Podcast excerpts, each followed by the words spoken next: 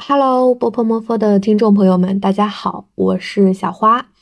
从我的名字大概也可以看出来，我喜欢各种各样的花儿。所以一开始让我分享我2022年做过最有勇气的事儿，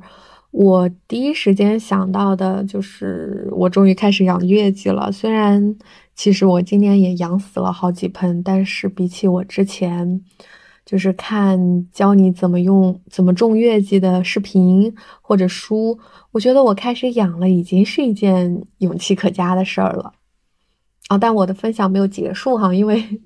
因为我觉得，因为今年确实还有一些我觉得更有勇气的事儿吧，就是我三月份的时候辞职换了份工作。就可能辞职换工作，对于大家来说是一件挺简单的事儿哈，但对于当时的我是需要勇气的，因为在我想辞职的那会儿，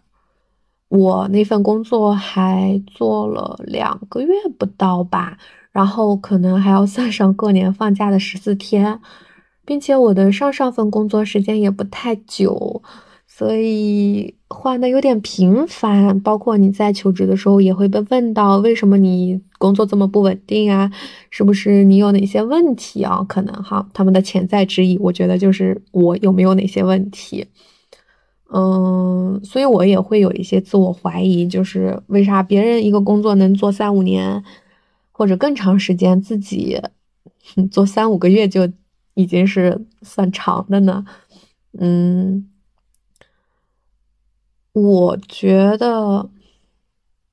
这是我当时忧虑的一个点，然后另外一个点呢，是我其实，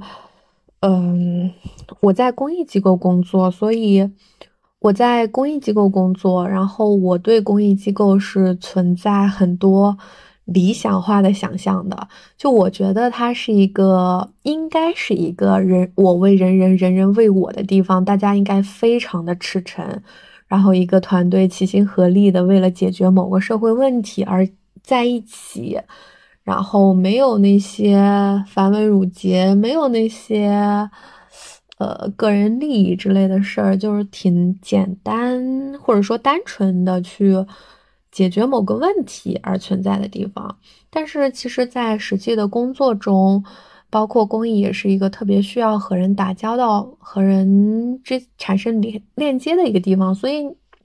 它其实有很多不完美的地方，有很多不符合我的理想化想象的地方，所以我当时特别的纠结，就是，嗯，它是否真的会存在我所想象的那种完美的地方？包括我经历了这些不完美的时候。我还要坚持吗？坚持去找自己的那份理想，嗯，所以我当时特别纠结，然后心情也特别糟糕。我就是在那个时候开始养花的，然后 三月份的北京嘛，光秃秃的，没有什么春天的感觉。我就想让自己开心一些，那就养花吧，然后在屋子里造个春天吧，这是我当时的想法。嗯，但我现在回想起来哈，我还是挺幸运。但我现在回想起来，我还是挺庆幸自己，呃，最后辞职了的。嗯，还是去追求了我想象中的那个理想化的世界。嗯，我挺喜欢看科幻的。然后我记得好像在哪本科幻里说，就是就是人类真的太能适应环境了，所以。所以活得久可能，但是，嗯，也丢掉了很多东西。我不想丢掉那些东西，所以我，嗯，坚持了下来。我不想丢掉那些东西，然后我也挺幸运的，就是，嗯，我没有花好多年或者花特别长的时间就找到自己喜欢的地方，找到了一群。嗯，愿意解决社会问题，嗯，非常具有权利意识的伙伴，然后简简单单的做事儿。所以，如果你让我说勇气是什么，可能对于我来说，或者说对于今对于今年的我来说，勇气就是坚持。嗯。在有一些不满意的地方要勇于表达，然后去追求自己认为对的地方。可能这就是我觉得有勇气的地方吧。最后是要分享一首和勇气有关的歌，因为我在录制这个音频的前一天是进行了一个演出的录制，呃，是和。嗯，因为我是在做罕见病相关的工作，然后我们那个演出是和罕见病病友、志愿者还有医生们一起共创的一个演出，所以因为刚结束不久，我现在脑子里就全部是，嗯，有一个罕见病病友和残障伙伴一起组成的一个乐队，叫八七七二乐队，然后他们在最后的那个环节唱的其中一首歌。就可能有打广告的嫌疑哈，朋友们。但是我现在真的脑子里就是这首歌，所以，所以我就想分享给大家。其实它有其他一些可能跟勇气、可能跟力量更相关的歌，比如说《呐喊》或者《成长》，他们说了自己关于生、关于罕见病有关的体验。经历以及自己在这个过程中遭遇到的一些事情，以及自己的成长，这些东西可能更有勇气、更有力量。但是那天晚上真的特别戳中我的，反而是一首节奏挺……呃，没有那么激昂，然后挺平淡、挺欢乐的歌，就好像你在面对了一些东西之后，一个有阳光的午后。大概是那种感觉，这首歌叫做《星期六下午的歌》，好像确实也是乐队成员在星期六下午一起，就是伙伴们开开心心一起创作的一首歌。我也不知道该如何介绍它了，就是它会让你感受到那种平淡中的力量。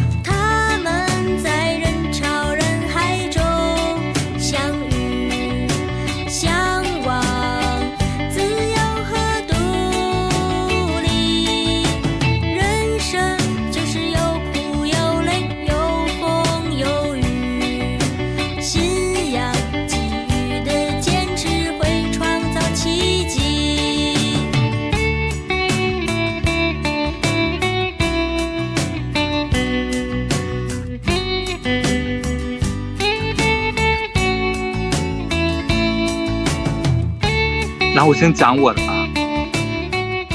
呃，就是它里面已经讲的还比较清楚了。我觉得它里面有提到两个关键点，第一个是养花，第二个就是换工作。我先讲一下养花吧。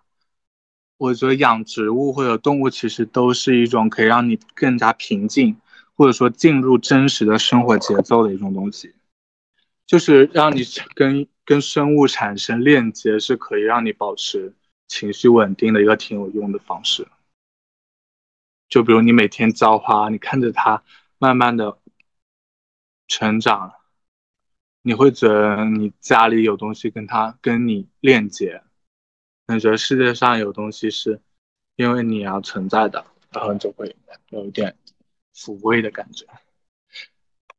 然后它里面还有一个我觉得也有意思的，就是他提到他是个科幻爱好者，然后他就是因为我也挺喜欢看科幻的嘛。然后它里面分享一个点，就大概是在各种的科幻作品中，其实都有展现人类对环境的适应力，对环境的适应力。然后有的作者就会有这样的观点，就说人类太能适应环境了，但它的负面意义就是说，在适应的过程中，人类会丢很多东西，因为有很多东西你是为了生存不得不抛弃的。然后他觉得影射到我们当下的成长环境或者我们现实世界也是挺有用的，就是要有一些东西可能是不能让它失去的，不能因为，或者说比较俗一点的词就是初心吧，可能。嗯，我感觉他讲的很清楚，但是就是还是还是那个感觉，就是我不，我就是有点没有，就是我一直听前面的，我都会有点疑问，就是。我不知道是大家打表达的问题，还是我接收信息能力的问题哦。就是好像都没有期，就是我这一天听下来，我都感觉没有听到特别期待的说，就是让我意料之外的感觉那种勇气，你懂吗？我懂。就大家的勇气好像都，我我觉得这样评价不太好，但是就是给我一种很常规的感觉，就不会让我听了觉得说，哇，这个人好有勇气这种感觉，你懂吗？不懂。那我觉得可以分享几个原因。第一个是我们的，首先我们这个投稿没有筛选机制，就大家投上来，本来就没有数量筛选就没有了。哎，就根本没选，投了我都放了，就可能也是我们体量决定的。然后第二个时间就是我限定是今年，所以可能也是会降低你说的这个常规性，就更加普遍，可能更常规一点。对于二零二二年来说，我觉得活着就是一种勇气。对啊，嗯，然后对，然后他中途我唯一一个有想法的点，就是我比较感触的点是，他发现公益性的组织并不如他理想化的那样，对吧？然后，嗯，其实就还是 call back 我一直以来，我前面一直以来的一个。想法我到现在还是没有答案啊。我们我们理想化的东西，就是我们去改变理想化的东西和适应理想化的东西，都都应该很需要勇气吧？因为你知道，我现在就是对我来说，我感受到的有一种歧视链啊，就是就是可能比如说像我这种。比如说，一个人去了上海，另外的一个大城市没有回家，然后我们可能就会在我们一群人聊天的时候，我们可能会觉得说，呃，那些比如说那些回到家考了个公务员，或者说回到家找了一份安稳的工作，然后可能这辈子就这样，然后找个人结婚、生小孩、相亲，就是很正确的，或者说很。普遍的人生轨迹，嗯，可能对于我们这些看起来有点像、看起来像理想主义的人来说，他们选择很平常，然后在我们眼里，他们可能放弃了自己的梦想，就是他们可能曾经也是一个很有自己想法的人，然后很知道自己想要什么的人，但他们最终趋于平凡，去找了一份工作，去成家立业。去过那些大部分人认为正确的人生，可能也是他们自己认为正确的人生，也可能是他们自己认为不正确，但是是更安全的，对，但是我觉得我们这样子聊会不会有点太高傲？就是或许对于他们来说，放弃是很需要勇气的。像这个这个小花，对吧？如果今天他。认为公益性的组织并不如他想的那样好，然后他又能够在里面做的很好，这件事情其实会不会也很需要勇气？离开当然也是需离开当然是一种勇气，但但是去融入他，去接受这件事情，其实也很需要勇气吧。有的时候去。追求自己的梦想很需要勇气，但是有的时候放弃放弃自己的梦想应该也很需要勇气吧。但他只是找了一个更加符合期待的公益组织啊。啊，我知道，我知道，我我只是我没有在重点聊他这个公益性组织，我只是在聊这一件事情。就是我我我我感觉我越长大越开始共情了，怎么办？就共情越来越多人，我感觉每个人都好不容易，所以不要再用。各种眼光去苛责他们了，每一个人都是 很有勇气的，我是这种感觉，你懂吗？我赞同啊，我一直都是这样，就不轻易做价值判断和道德判断。嗯，但是有的时候就会感受到那种以前我确实也会有的，就是会觉得他们是在做更舒服的选择，他们他们这样子做选择，他们以后的人生不会很精彩，我可能会这样觉得。可是现在对于我来说，我们就只是不一样的人而已，每一个人他都很不容易，做出的选择都是需要勇气。就像我刚才不是讲了吗？那个投稿，那个 Renix 的投稿，只是我不喜欢的，不是说我就觉得差的投稿，可能只是标准不一样。对，所以我觉得就是，我觉得可以下一个，可以下一个依依。大家好，我是依依，我是离开学校进入社会工作六个月的一个广告文案，然后我是凤梨果的高中同学。也是在他邀请下面来聊一聊勇气这个东西。其实我刚开始看到这个选题的时候是挺犹豫要不要做这个的，因为二零二二年我最有勇气的那个瞬间，我已经自己回望过好多次了，就是我真的已经在心里自己对自己讲述过这个故事，讲了太多遍。就是如果现在再让我来去跟别人讲的话，我真的觉得有一点在讲一个自被自己讲到很烂的东西，都是一些老生常谈。但是我也很难骗自己说，我找一个另外一个有勇气的事情来当做是那个最高级，然后去聊，我又做不到这样，所以就只能说来试试看，能不能让自己有一些新的体会。然后，其实铺垫了这么多，我最有勇气的那个事情，并不是什么很了不起的东西，就只是表白而已。然后这个可能对很多人来说是不需要什么很大的勇气的，就可能我喜欢你就讲出来就好了。但是吧，就是我本身是一个特别含蓄的人，不是很擅长直接的去跟别人表露自己的情感。所以这个事情对我来说还挺难的，本身就很难了，再加上我表白的对象是我最好的朋友，然后我跟他已经认识了三年多，一直都是好朋友的身份在对方身边，然后度过大学的生活，然后我们也一起创造很多很美好的回忆，在一起玩的时候都很开心，然后也在对方很失落、很难过。或者说很脆弱，遇到挫折的时候，至少说是给对方一些安慰和陪伴吧。然后我其实中间一度曾经以为自己已经放下那种朋友之外的喜欢了，后来发现还是没有。然后当时的话是四月份的时候，然后我们也马上要毕业了嘛，然后我就想说，想要去告诉他我喜欢他。虽然我觉得他早就知道这个事情，但是我还是想要自己亲口的告诉他，来给我大学的这个喜欢画上一个句号吧。当然，这个句号不是说是他的结束，而是说下一个篇章要开始了。对，是这种感觉。所以我想要说，在毕业前能够好好的、正式的画一个句号，所以是很想要表白。然后其实还很想表白，还有另外一个原因，是因为当时看了一部电影叫《盛夏未来》，是吴磊和张子枫演的。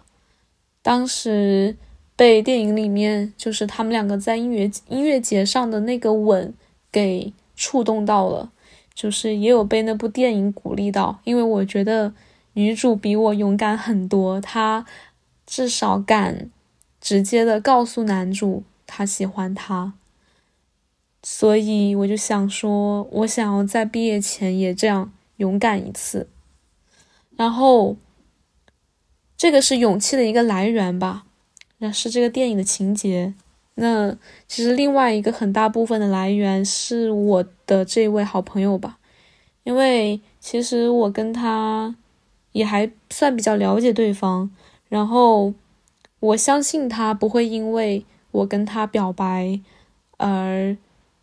从此疏远我，或者说让我们两个之间的关系变得非常的尴尬。因为其实我从一开始就知道他对我没有朋友之外的喜欢，而我表白其实也不是为了要跟他在一起，我并不想跟他在一起，因为我可能的我的恋爱观可能比较柏拉图，我就是精神上的那种交流对我来说已经足够了。但这个的话，我们两个以好朋友的身份，其实我觉得都已经有做到了。然后，对，所以就是如果说一定要谈恋爱的话，那还可能会分手。就因为我是一个很悲观的人，所以宁愿我宁愿以好朋友的身份跟他一直相处下去，也不想要去承担那种就是可能会跟他因为分手变成陌生人的风险，那个太可怕了。所以，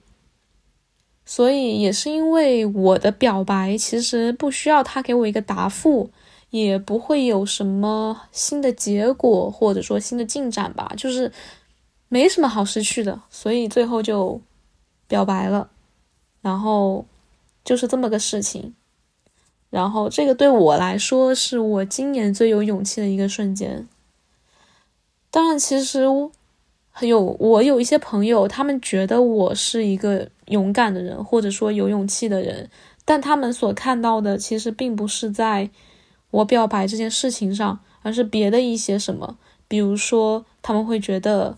我敢在封校期间翻墙出去看电影，还蛮有勇气的。然后可能会觉得我要这样对抗我爸，然后来到上海工作，也蛮需要勇气的。然后可能也觉得我放弃二战，选择找工作也蛮需要勇气的。但是，其实我自己觉得那些事情对我来说跟勇气没有任何关系。我在做那些事情的时候是很自然的，我没有一个需要去跟某个东西对抗，或者说我需要去克服我自己的某种心理上的障碍。或者说是情感上的困扰，没有一个东西要让我说给自己打非常足的心理建设，然后才能抬起脚来迈过去，并没有。所以做那些事情其实都是因为，嗯，就是想做我就做了，我并没有思考那么多，就好那只是我这个人活着的一种方式，它就在我这人的一部分里面。但像表白这件事情对我来说，它是我要去改变我的想法，要让我去抛弃自己原原有的习惯，要让我去做一件我非常非常不熟悉也不习惯的事情。这个对我来说是需要勇气的。所以我觉得，其实勇气是一个真正的勇气，是只有每个人自己才能感受到的。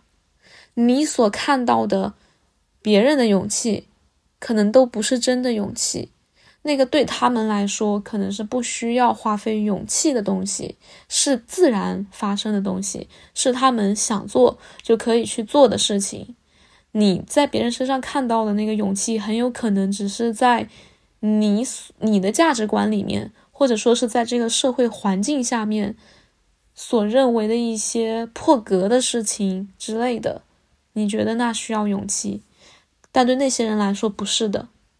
所以别人看你其实也是这样，别人看你可能会觉得你要跟老板顶嘴，或者说你要跟你的朋友撕破脸，很需要勇气。可是对你来说，你就是这样的人呐，对吧？那你就不需要勇气来去做这件事情，你只是自然的就让它发生了，因为它就是你的一部分。如果不，如果你不那样做的话，那就不是你了。而勇气是你要去做一些不是你会做的事情，才需要说勇气这个东西。嗯，这是我对勇气的一个理解吧。我觉得真正的勇气是只有自己才能看到的。那我在我的身上看到的是从表白这件事情里面看到的勇气。那我觉得没有勇气有没有关系呢？其实，我觉得其实没有关系。就是如果没有勇气的话，那就没有勇气吧。做一个懦弱的人，也不也并不一定就有什么很差劲的地方吧。我其实不怎么想得到诶，我觉得勇气它是一个像开花结果一样自然发生的东西。就是当你真的需要勇气的时候，它会从某个东西身上注入到你的身体里面，它会有那个来源。当然，如果你没有勇气的那个来源的话，那不管你再怎么努力，你也没有办法从空气当中抓到勇气的。所以，我觉得，如果真的想要有勇气的话，我们应该追求的不是勇气这个东西本身，而是那个勇气的来源。就像我表白的勇气的来源是我的朋友这样，那可能你要去。做你自己，或者说你要去追求你的梦想，或者说你想要去改变现有的生活状态，这个时候你需要的勇气是什么？可能是，可能是你有一笔不错的存款，那你会有勇气去改变你的生活，你可以辞职，你可以跳槽，你可以就是去旅游。然后可能是一个非常稳定的关系，然后可能是你的伴侣或者你的家人，他们会给你足够强大的支持，让你可以放心的去做你想做的事情。所以我觉得我们要追寻的并不是勇气这个东西，而是这些来源，这些可以给你提供勇气的东西。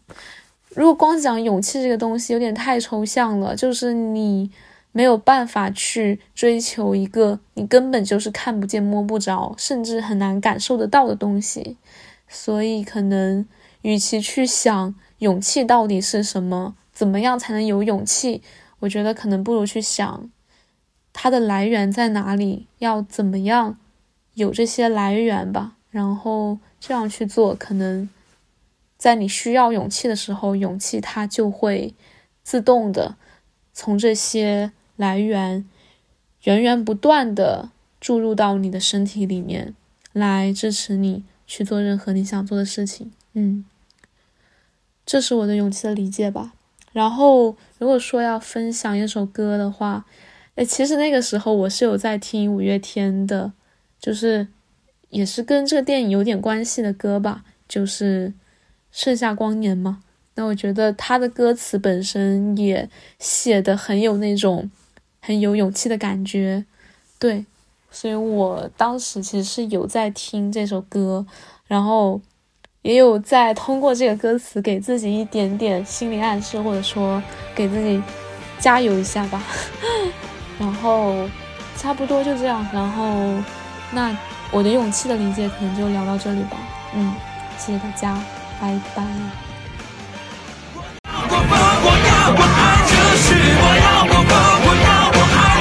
这杯比赛，一万次疯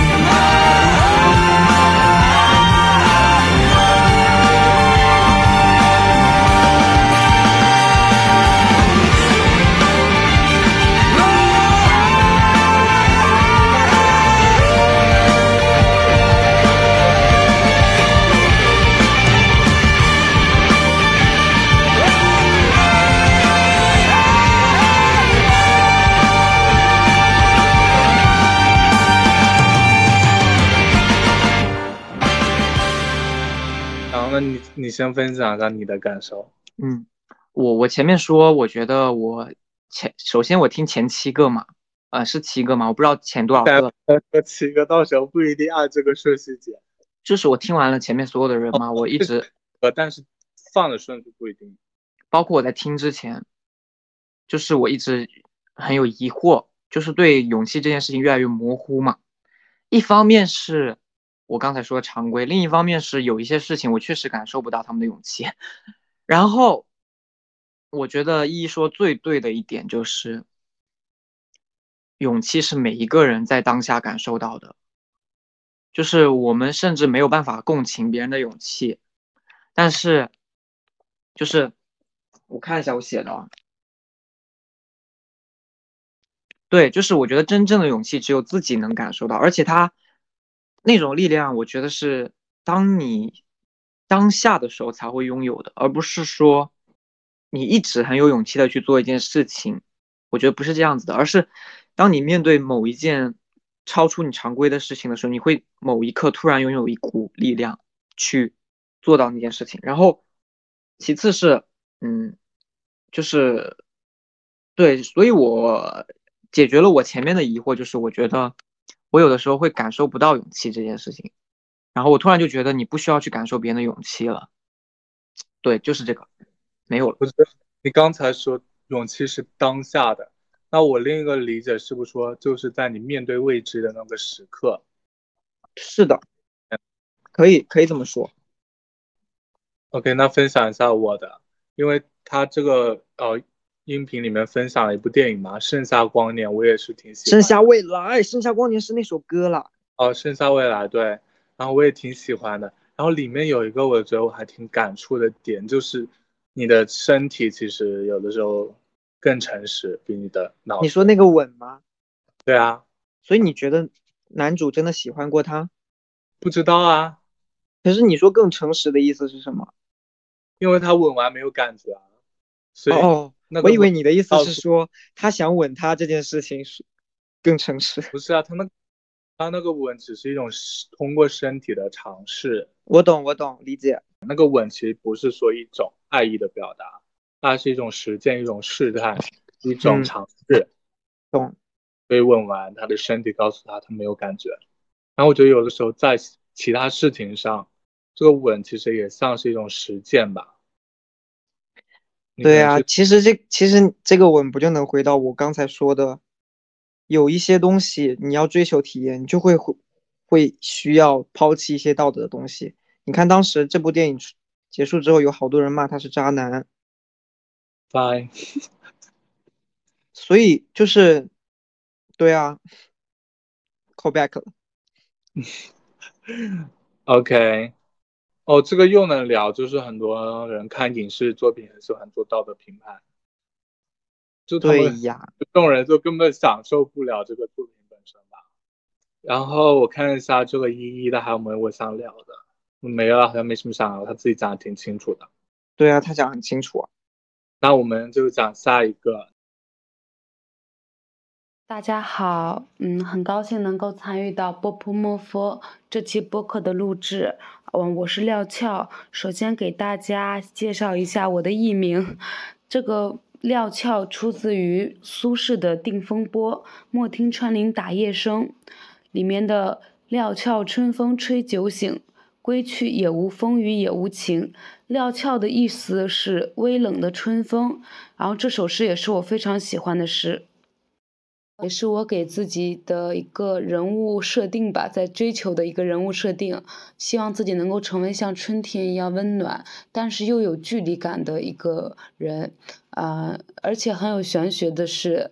在我把我的微信名字改成这个之后，我明显的感觉到了，我好像在慢慢的变得更加内敛，因为我以前真的是一个很社牛、很热烈的一个人，现在变得内敛了很多。嗯，也是一个非常好的转变吧。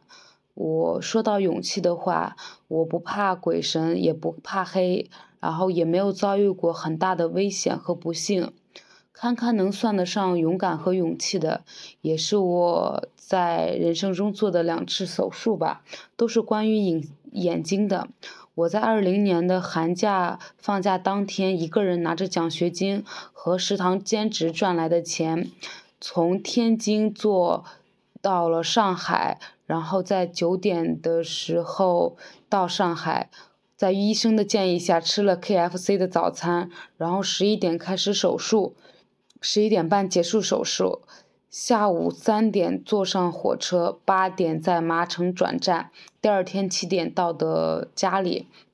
除了室友，没有人知道我做了手术。我的家人也是见到我之后才知道我做了手术的。这件事情真的带给了我很大的影响，不仅是外貌上的，而且它奠定了我独立生活的决心。因为有些事情你突破了、经历了，它就会成为你人生的一种仪式，宣告了某种成人的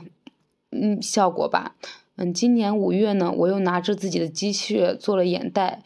一个人做手术，一个人，嗯，查注意事项，在下眼睑还有着绷带的情况下，转两趟地铁回到自己的出租屋。我是做双眼皮的时候是大二，然后做眼袋的时候今年是大三。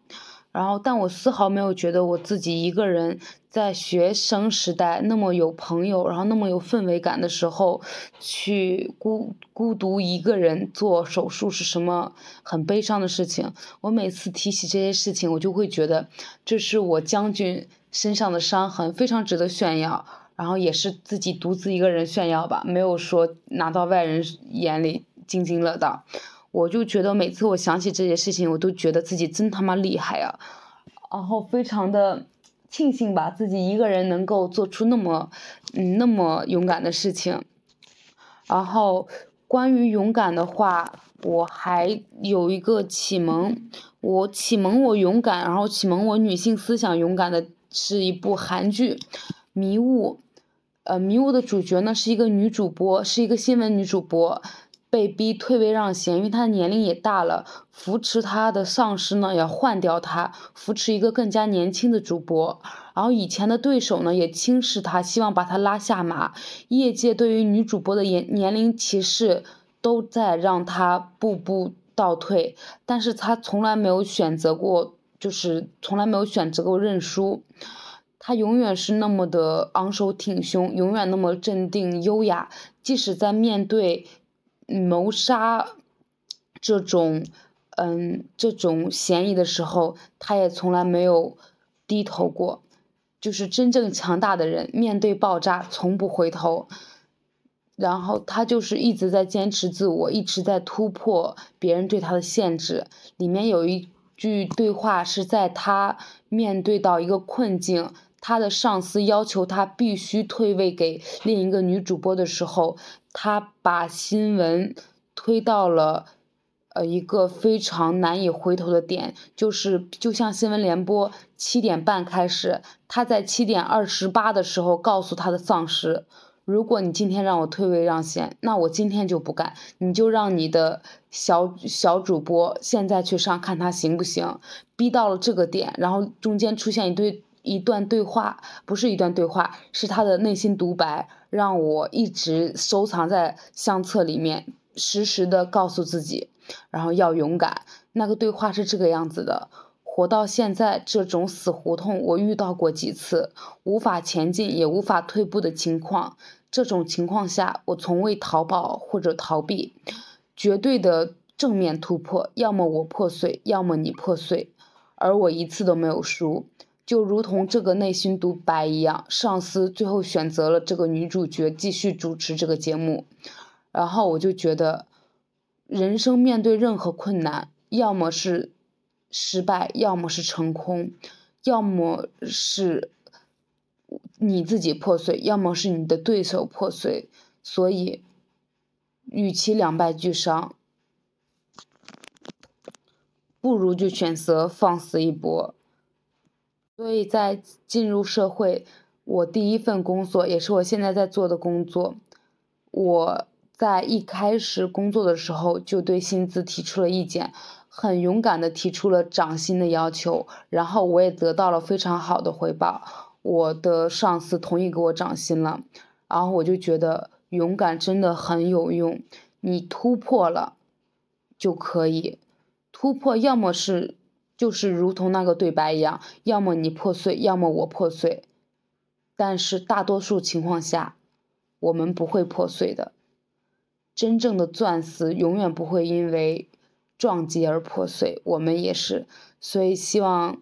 就是小宇宙的朋友们都要有勇敢的勇气，要有破碎，要有面对的勇气，要有孤身一个人的勇气。然后在最后呢，我附上一段我在做手术前一天晚上给自己写的一封信，希望大家能够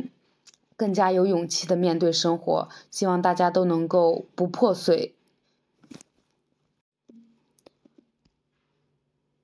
现在是我做双眼皮的前一个夜晚，明天十一点，我将会进入手术室。除了室友，我所有的亲人朋友都不知道这件事情。我做了二十一年最大胆也最叛逆的事情，破釜沉舟，先斩后奏。可是我的心里十分平静，没有丝毫波澜。我什么都不害怕，我要做自己想做的事情。我一直以来谋划的事情，终于尘埃落定。有钱真好，如果不是这些钱，我可能一辈子也做不了双眼皮。人只能依靠自己，所有的亲人朋友都比不上你自己。我无法将这些事情找到合适的人诉说。大概每个灵魂都有独立的，大概每个灵魂都要学会独立。然后希望这播播间的朋友们都能够勇敢独立，都能够有破碎的勇气。谢谢大家，我的分享到此结束。好，首先，其实他讲了一件事情，是他一个人去做手术，对吧？这个事情我印象比较深。然后，呃，我之前有看过一个东西，叫做那个什么十级孤独分类啊。然后你知道十第十级的孤独是什么吗？一个人做手术。对对对，第十级的孤独就是一个人去做手术。所以说，呃，我我觉得。确实还蛮有种的，一个人去做手术这件事情。然后，嗯，呃，从呃，然后他还聊了一个是和上司涨薪嘛，这些其实我觉得都都还是挺挺，就是我觉得对他来讲，确实我能感受到他对他来说是一件比较有勇气的事情。然后，呃，我其实在这个过程当中，我感触最深的一句话。就是他在那个念手术前的日记的时候嘛，他说了一句，就是什么手术的前一天很平静，就是这句话其实会会让我觉得很有勇气，因为呃，像我刚才说的那个忍耐的点，其实在这里也有体现。天呐，我这个角度把我的双下巴，虽然我没有双下巴，但是这个颈纹哦，我们再回来，刚才就是聊到哪里啊？刚才就是聊到对那个平静，就其实对我，在在我看来，人在一种失控的环境下，他能够保持平静，对我来说是一种勇气。就是因为我是一个关键时刻，行为上我不知道会不会到掉链子，但是心理上是一定会掉链子的人，我会很害怕，就是那些大大时刻对我来说，我是很难感受到平静的，所以。我觉得你能够在一个很、很、很重要的关节点，就你认为你人生很重要的节点，你能够保持平静这件事情，对于我来说还蛮需要勇气的。然后，呃，我也想到自己，其实我自己今年去做手术的时候，我我说实话，我觉得我自己还蛮平静的。就那那一刻，平静的力量其实还挺大的，是。是很神奇的一种感觉，我我现在也没有办法把它表示出来，但是就是真的就是在那种有一有一个悬而未决的东西在那里的时候，你却能保持平静，这这种力量我觉得还是很深的。对，然后对，然后我这里还想总结一下，也不是说总结，我们后面可能也会听到，就是包括廖翘还有后面的一些投稿，我觉得他们都很强调一件事情。就是你能够一个人，就是说靠自己去解决掉问题这件事情，是比较有勇气的一个象征。这个我觉得可以探讨啊，这个我觉得可以探讨。这个我不知道叫不叫做勇气，我们可以先把这个问题留在这里。就是一个呃，学会一个人，然后去解决很多问题，不需要去告诉别人这些这这些列举的点哦。可不可以称作勇气？对，我们可以把这个问题一个思考留在这里。好，我讲完了。我前几天看到的就是说，因为我我其实平常不不不，其实我平常经常就是会了解一些心理心理学相关的一些知啊，比如就是微博上有一些心理咨询师，他们会开个人账号嘛，会分享。然后然后就是在其实就在去年开始，就是出现了一个线上心理咨询的一个平台，嗯，那个名字就我忘了，因为但是我看到过好多个我关注的博主有有去啊，觉得效果很好，然后有推广。然后我就前几天正好看到另一个，呃，心理咨询师说，这种因为他的模式，我给大家介绍一下，他是线上心理咨询的方式，而且除了这个，他还会提供一个线下的，就是线上交流的一个平台，就是说每周在比如这一个小时，呃，心理咨询结束之后，你可以在过程中把你的一些困惑，或者说想再寻求帮助的时候，可以。就是在上面平台，就像像微信那样发给他，然后这个博主他说的就是说这样其实是有违背他自己的职业直觉，觉得这样是没有给给那个客户一个独立面对焦虑的一个机会。就如果他有这样的平台，可能只要一遇到一个比较焦虑的事，他就想分享，想要找一个专业人士去聊。会剥夺他独自面对焦虑的这样一个能力，因为整个心理咨询其实它不，它不是提供给你一个避难所，它只是给你一种辅助的功能，就是可以让你慢慢对焦虑或者对一些负面情绪的忍耐程度或者共处程度、敏感度下降，它相当于是一个脱敏的一个过程，因为到最终，你的人生肯定是要。跟这些情绪共处，跟他们和解，或者说跟他，就是说要独自面对的。然后我就对讲完了。嗯，我我觉得我对这件事情我还是比较持保留态度的，就是我觉得一个理想的社会不需要。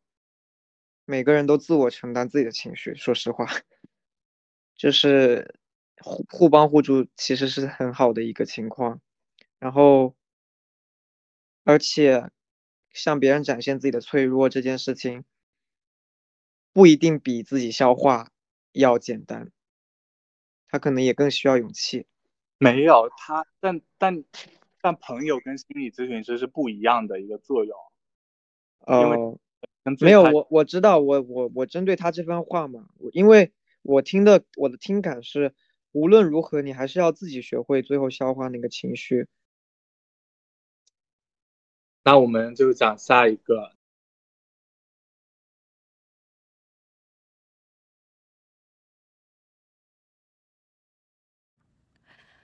我的名字是智能机，它的意思就是我可以理性的去面对。生活中的任何事情，并且可以足够稳定的，啊，充满智慧的去完成自己的梦想。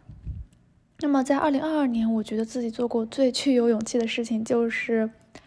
二零二二年九月八号，我一个人从急救室里把自己的管子都拔掉之后，然后，嗯，想要下床，还而且还穿全身上身赤裸，就没有任何衣服，然后去找了一件。白色的 T 恤吧，然后也没有穿内衣，然后想要跑出去上课。嗯，就是当时九月八号的时候，我走在路上，然后本来下午有课嘛，但是呢，突然左边来了一辆自行车，就把我撞到了，然后撞到之后胸部就一直在出血，就不知道为什么。当时特别，其实还挺淡定的，因为觉得自己肯定能活着，但是后来想想，其实很后怕，因为。因为其实不知道自己能不能活下去，就明天和意外不知道哪个能来，就很很吓人的一件事。然后，嗯，要上课，对，但是却被撞了，然后就是，然后就被送到了医院。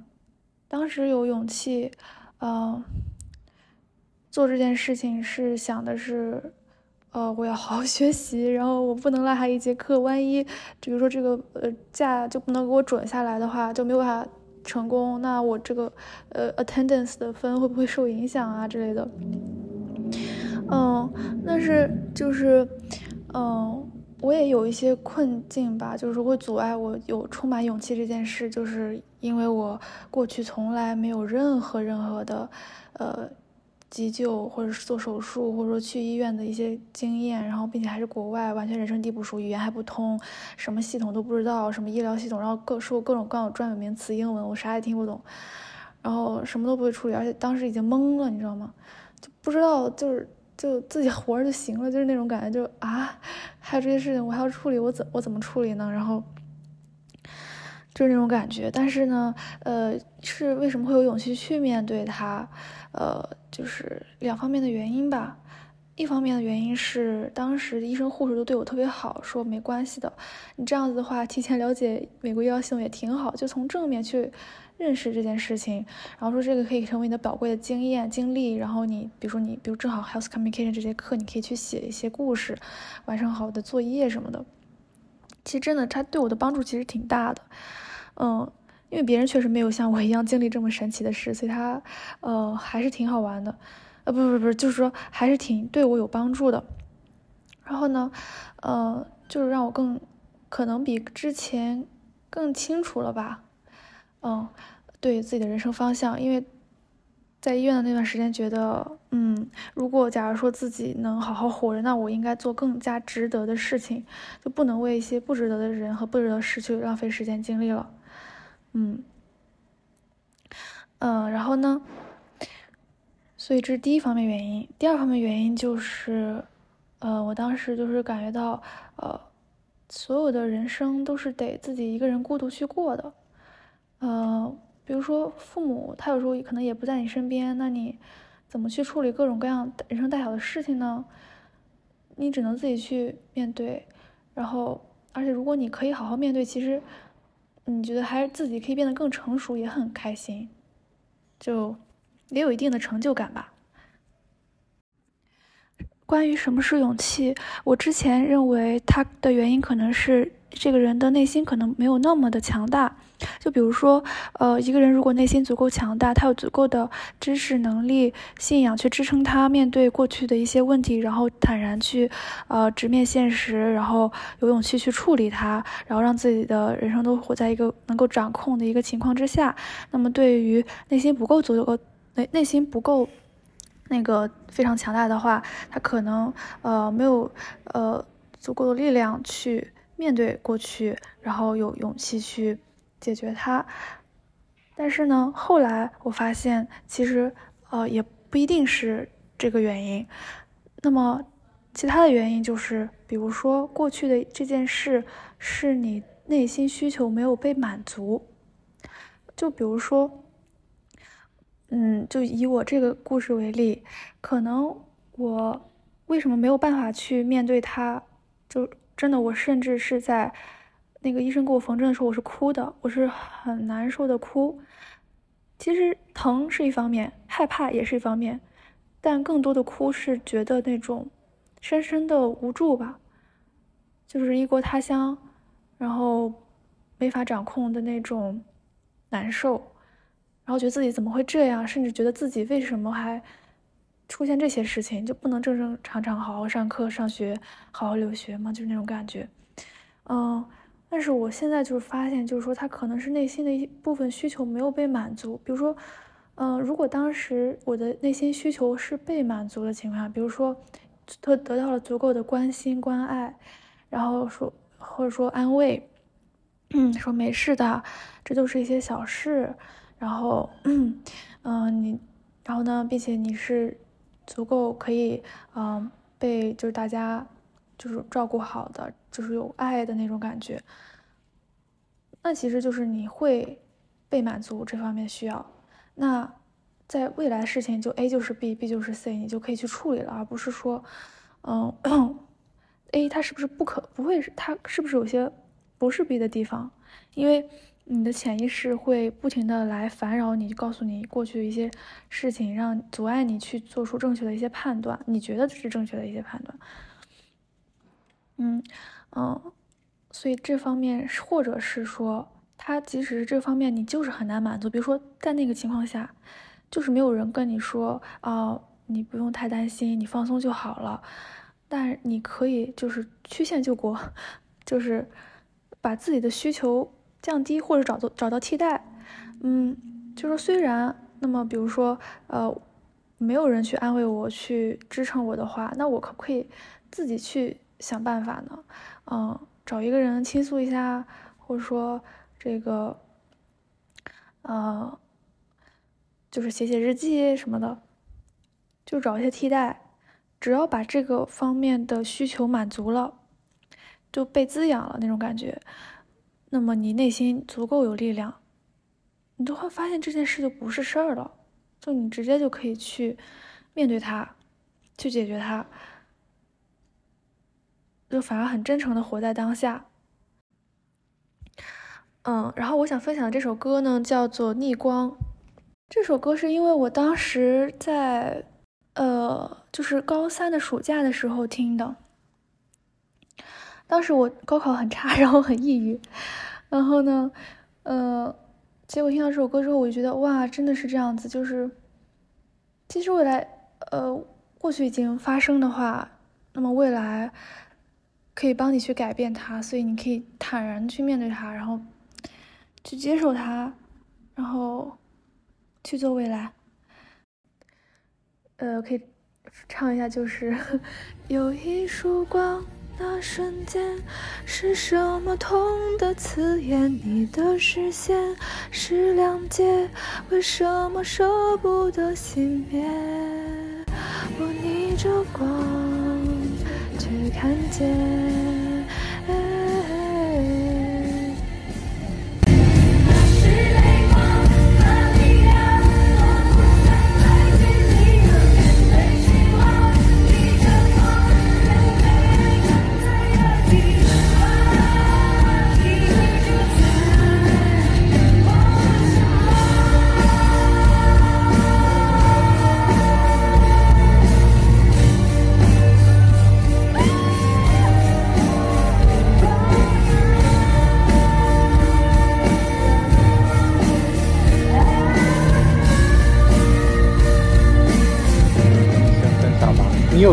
有记吗？就是你当时听完的时候，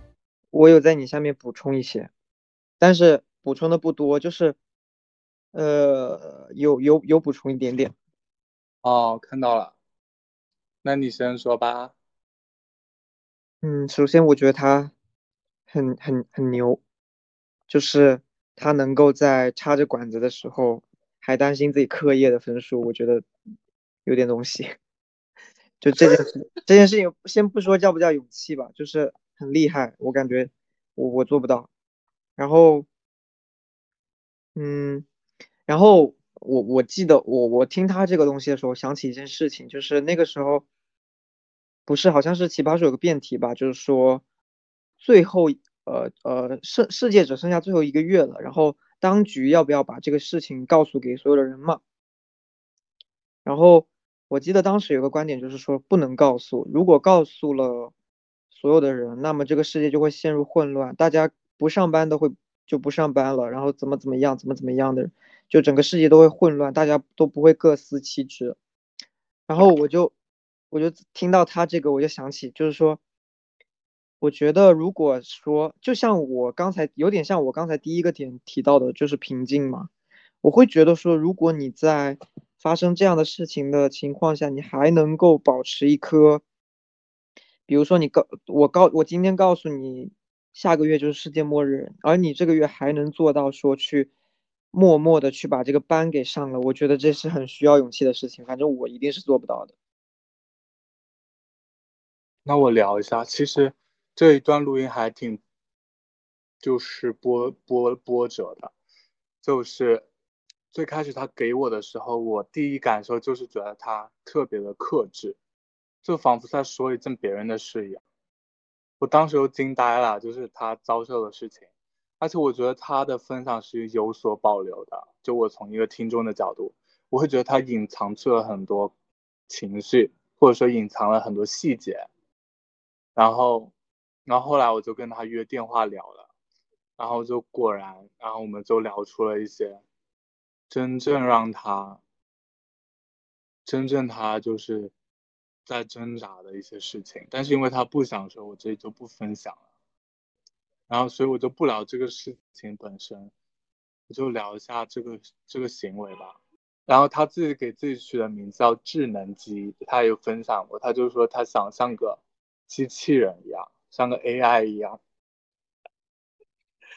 就是可以把一些情绪，你不就是 AI 吗？你不应该很理解他吗？但我不一样啊，但还是不太一样啊。你俩两个机器人对话，然后他就是。然后就是可以像个 AI 一样，把一些负面情绪给隐藏起来，给给埋起来，然后不影响自己的生活。这听起来像不像是在逃避啊？他给我的理解是，我当时问的是，那你为什么？为什么？他说，他说，那你的情绪怎么办？他说，情绪的话。你要跳出那个情绪，你得你得用理性的思维，就像爱因斯坦说的，你得用，你不能用呃问题本身的逻辑那个系统用来解决它本身，就类似这个话，我不记得原跟不知道怎么说了。然后我当时问他，那情绪问题难道不是问题吗？然后在他理解就是说，呃，理性和逻辑、效率这些是高于情绪的。为什么呀？有点难表达，因为。因为他觉得情绪，他只只会让他陷在里面，出不来，让他痛苦，让他难受，所以他就是不好的，他就是低低于的，所以他要用逻辑把它给消解构掉。哪怕我我就那天聊天的时候让他回想一下你当时情绪是怎么样，他说他已经有点忘了，嗯，然后我说我有点惊讶，因为其实还挺严重的。那我们就聊回来他说的那个高于低的问题嘛。那在我看来，我觉得其实，我我我我不觉得就是这样子。就首先，我觉得感性和理性就是两套系统而已，他们没有高低之分，所以我觉得他们就只是诞生用来处理不同的问题而已。所有的逻辑分析公式，我觉得都只是去处理逻辑问题。不要用逻辑去处理情感问题，真的，我觉得那样子，那样子会导向另外一个误区。我觉得，对我我知道你的意思，其实我之前也有过类似，啊就是有一些，比如呃特别重逻辑分析的人，他会觉得情感不能作为事实基础，它是可以被解构的，但是逻辑或者真理它是客观存在的，是。坚不可摧的，嗯，但是我后来意识到这是错的，啊，因为我我我我也认为这个不太对，就是就是我越来越，我越学更多东西嘛，我又觉越是觉得说任何的东西，它都不是唯一的，然后任何的东西它都是有可取之处的，然后你可能是。解决每一个问题的时候，你都是这这些方法用一点，那些方法用一点，而不是说有有一种方法是可以解决所有问题的。然后我觉得人类生存了这么多年，如果感性它是一个累赘的话，如果感情它是一个累赘的话，它应该早早就被我们淘汰了，而不是在今天愈演愈烈。所以我觉得它就是我们不可或缺的去解决问题的一个步骤，而不是。去拖累理性的一个东西，那我们就讲下一个吉米的。大家好，我是机密加九。然后对于我而言，我觉得二零二二年我所做过的最有最具勇气的事情，应该就是说我之前在大概嗯八月份的时候去在澳大在我留学澳大利亚的期间去澳大利亚最北部的一个城市坎那边。去做了一个跳伞，因为当时其实，在跳伞之前，我也没想到说他那个跳伞的高度没有那么高，大概有一万两千英尺那么高。因为其实当时是我的一个同行的女生，她在邀请我一起去跳伞，然后当时其实还，然后其实说来也巧，当时我们当时我和她还有另外几个男生都是第一次跳，但是我觉得。我觉得就是令我比较敬佩，就是他们都会比较淡定，但是我就会相对来说，我就会就是稍微有点担心，因为我可能会担心说，跳伞的时候会不会就是我的眼睛会不会受损伤，或者是我的耳朵会不会有什么危害？因为我之前在刷小红书帖子的时候，也会有所反映说，有也会发现说，有的帖子的有些博主说。他们的耳朵会就是在跳伞之后，他们的耳朵会有一阵耳鸣，或者是他们的眼睛会一阵刺痛什么的。然后因为加上我之前在来悉尼之前，我的眼睛有做过呃相应的屈光手术，所以说我就会担就是就会担心这些种种的问题。所以说当时其实当当当时答应下来的时候，我就特别果断。但是当时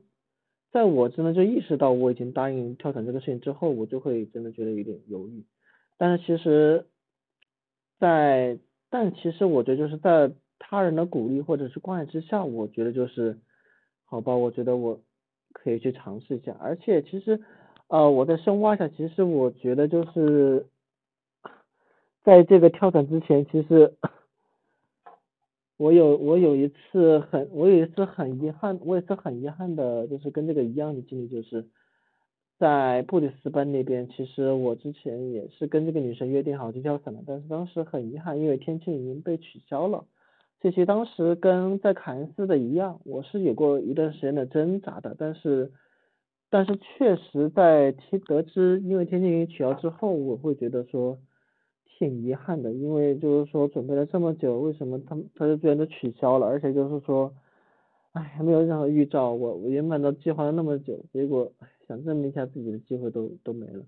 所以这回去凯恩斯的时候，其实我就答应的就比较干脆了。然后其实内心挣扎过程就会少很多。然后当我真的就坐上飞机，直直看俯瞰下面的时候，我我就会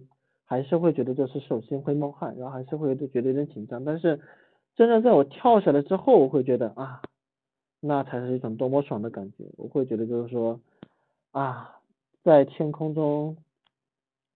自由下落的感觉是多么的畅快淋漓，在那一刻，你可以忘掉所有的事情，你只会记得你在空中像一只小鸟一样在那自由飞翔。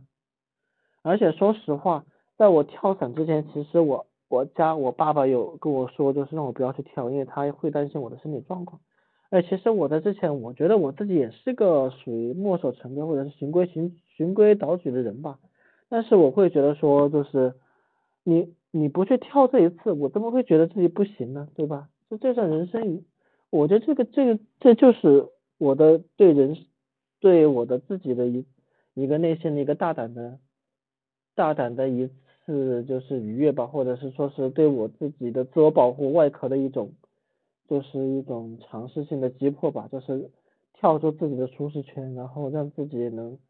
在极限运动中能得到自一定程度的快感吧。对这以上就是我第一个想讲到的关于勇气的故事，然后还有第二个故事就是关于那个女生跟就是跟我一起就是在约约我在凯恩斯约我跳伞的那个女生，因为其实在我在之前有向她表过白，因为我觉得就是她她的她的性不管是性格也好还是外貌也好，我觉得她跟我的理想的女生类型很像，但是。在我跟在在我跟她去凯恩斯回来之后，我是有约她出来玩，然后在那一次我本来是有计划说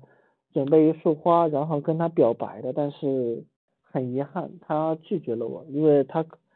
其实我也没具体问过他是什么原因，但是我会但是我会自我猜测说他可能会觉得就是我可能那时候还不是很成熟。内心可能还会幼稚吧，可能还没有想太多关于就是成家之后的一些事情，或者是工作、工作啊、家庭啊这些什么事情都可能都不会考虑很充分，所以他可能不会把我考虑为首相。而且其实在我之前，她其实是有前男友的，而且而且她而且她的前男友其实理论上来说，理论上来说是比我优秀的，因为她的前男友就是一家公司的类似于 CEO 的职位吧。而且，但是就是因为就是她觉得她的男朋友有点妈宝的感觉，所以说就是在在我之前，她就跟她男朋友就是一刀两断了。但是其实，唉，我后来也想明白了，就是说感情这个事情本来也不是强求的，但是我还是会很敬佩我那时候能跟一个就是有这么多经历的一个女孩子，而且是年龄还比我大上一轮的女孩子，能向她表白，我觉得我的勇气应该也是挺大的吧，就是也是算鼓足了勇气。哎，其实我感觉我每次做出这种决定的时候，都会都好像其实也不会想太多，都是蛮遵从内心的一种安排吧，算是。然后接下来我我会想我会想说是我会对勇气这个事情，勇气这个词，其实我觉得我对自己我我会对它有一个个人理解，就是说就是它是一种你能下定决心去跳出自己舒适圈的一种下定决心的一种呃决心，或者是你想克服眼前困难的一种坚韧不拔的精神，或者是你想。尽快完成这你想你想克服你你可能之前你从未想过的这个困难的一个呃一个品质或者说是一个决心，对，大概就是这样。然后其实我觉得是，而且其实我觉得懦弱它也不一定是说我就我就非得就不能一辈子就不能面对这个事情。我觉得其实有时候人的懦弱可能是暂时的，就像我。一样，可能我只是暂时不想面对这个事情，但是如果以后我如果说我的自信心有了，比如说我通过某些事情，从某些事情我有了足够多的信心，有了足够多的勇气，其实我觉得我应该也是可以克服掉这个事情，然后我觉得我的懦弱可能就会完全转化，就会转换成勇气了。然后在最后，我想分我想分享一分享一个就是。我之前听到过的一个关于勇气的歌曲吧，是 Justin Bieber 唱的《Never Say Never》。I never thought that I could walk through fire. I never thought that I could take the burn. I never had the strength to take it higher until I reach the point of no return. And there's just no turning back When your heart's under attack. Gonna give everything I have. It's my destiny. I will never say never. I will fight. I will fight till forever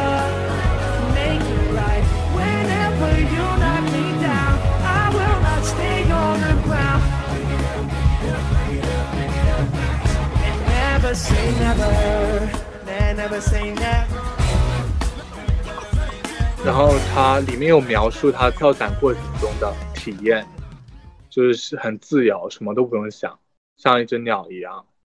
我觉得还挺动人的。这里我自己脑补的，虽然他描述的就是比较朴实无华，但我可以感受到他讲的那种感觉。然后表白也是，就说明他说他自己就是不会想考虑那么多，他就是想要表达自己的爱意。点赞。对，又题外话，就是好像这样的人，好像有的时候会被嘲笑，就是你表白被拒之后，好像很少人会看见他的勇气，或者或称赞他这个行为。就比如他之之对，反正就我之前，就比如本科期间的时候，就是有一些人，就他们会冠冠以一个污名化的词叫“舔狗”。嗯，对，懂。我我很我还挺反感这个词的。我也不喜欢，我从来没有。我我有一段时间特别喜欢发舔狗日记，就是我我自己其实从来不是一个舔狗，就是说，嗯，然后。但我觉得舔狗日记特别有意思，是什么样的？我都没见过。你没见过，我搜搜给你看一看。是你你朋友圈吗？还是微博啊？对，我会发朋友圈。以前我就觉得太夸张了吧？会到那个地步吗？抢银行的时候被抓了，我本来想反抗，警警察说了一句“老实点，别动”，我立刻就放弃了抵抗，因为我记得你说过你喜欢老实人。我这是不能笑，这这不就是段子吗？对呀，就是段子啊。所以你当时也当成是当一个段子在发。对的。OK，我觉得还挺有意思的。但是确实是有人舔到自己尊严都不要的，那那种确实就是，还是建议他不要这样吧。对，因为那种和和勇敢追求爱还是有差了，已经是进入一段有毒的关系了。是的，是的。其实我觉得你说的嘲笑这种东西，它比较容易发生在年纪比较小的时候，就是，嗯，就是因为其实反倒是因为很多东西他们没有，然后当你有的时候，他想要打压你，就那种那种他其实有点有点像是天生的恶意，他不是说有意识的去攻击你。或者说，他这种攻击其实是可以映射出他自己过去其实攻击过自己很多次的点。对，而而且他自己就是一个没有勇气的人，然后，然后他他自己没有勇气，他想要去合理化这个事情，他就是就是他会想要去证明说没有勇气这件事情是比较对的。所以，当你有勇气了之后，迎来了一个看似比较差的结果，他就会抓着这个把柄不放，以此来证明，你看我们没。我们只要不表白，我们什么事儿都没有，我们这才是正确的选择。你有遇到过吗？这种嘲笑和否定？你嘲笑我吗？对啊，没有吧？嘲笑我好像没有，但是是有的，是有，就是有一些很烦的男生会这样子，就是看他们这样嘲笑过别人，好像嘲笑自己好像没有。嘲哦，嘲笑别人什么？因为我这辈子我也没表白过几次。表白好像，表白，就是说你你要是说正大光明的表白，好像就是没有。我觉得长大之后，大家看到的都是勇气啊。就现在谁如果，就包括，呃，跟我表白过的人，我的第一感觉都是他们好好有勇气。虽然我可能会因为他们而困扰过，但是我每次事后我想起来，我都会觉得他们。很有勇气，就我我都希望不要因为我，然后他们以后不敢去跟别人表白或者怎么怎么样。就是我希望他们能够保持他们的勇敢，然后我只是他们生命的一个过客而已。就是这样，我想说一下，我觉得我现在得出的结论是，勇气在我看来是一件把自己置于比较不利的位置的一件事情，一就是。能够把自己置于不利的角度的行为或者什么东西，这件事情叫勇气，我觉得。嗯，那我总结一下我的理解，我的理解，勇气就是长出新的分身去应对新的环境，然后和过去的旧的模式告别，就是勇气。好的。OK，那我们对本期打个分，呃，打个分吧。那我的话可以打七十八分。我这我觉得这期中规中矩，内容的话有，但是也不多。然后，呃，嗯，我我觉我觉得没有把勇气这个事情聊清楚。当然，我觉得他也聊不清楚。然后，其实我觉得就是，呃。那中中间有一个感想，我觉得是比较对的，就是我们应该允许人有懦弱，就不要过分的去强调勇气了。就是因为回到那句话，我觉得在这个时代活着就已经很需要勇气了。好的，那今天这里就是波波莫佛关于勇气的特别企划，我是。青年播客家凤梨果，拜拜。我是龙猫妹妹，大家再见，拜拜。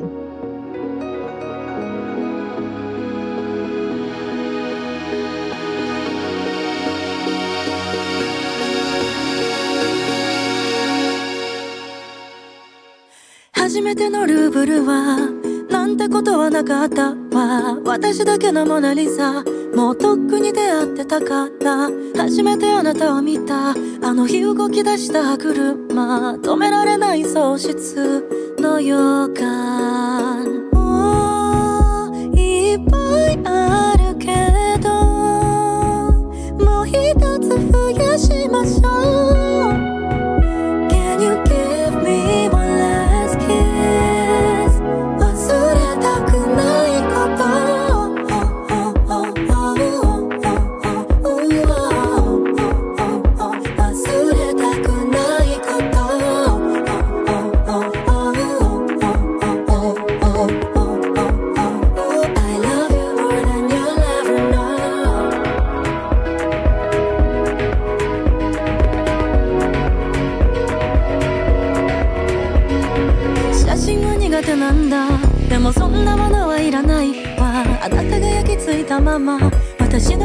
のプロジェクター。寂しくないふりしてた。まあそんなのお互い様だ。誰かを求めることはすなわち傷つくことだった。